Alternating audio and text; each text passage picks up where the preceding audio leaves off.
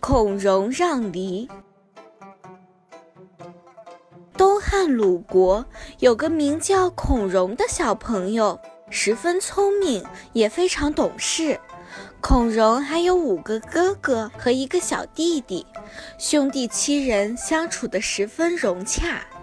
有一天，孔融的妈妈买来了许多梨，一盘梨子放在桌子上。哥哥们让孔融和最小的弟弟先拿。孔融看了看盘子中的梨，发现梨子有大有小，他不挑好的，也不捡大的，只拿了一只最小的梨子，津津有味地吃了起来。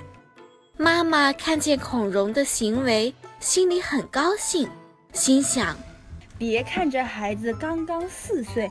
却懂得应该把好的东西留给别人的道理呢。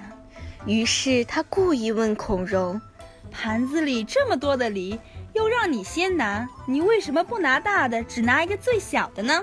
孔融回答说：“我年纪小，应该拿个最小的，大的应该留给哥哥吃。”爸爸接着问道：“你弟弟不是比你还要小吗？”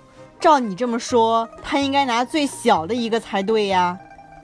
孔融说：“我比弟弟大，我是哥哥，我应该把大的留给小弟弟吃。”爸爸听他这么说，哈哈大笑道：“好孩子，好孩子，你以后一定会很有出息的。”孔融这么小就知道把大梨让给别人，自己吃小的。小朋友们，你们平时有没有做到互相谦让呢？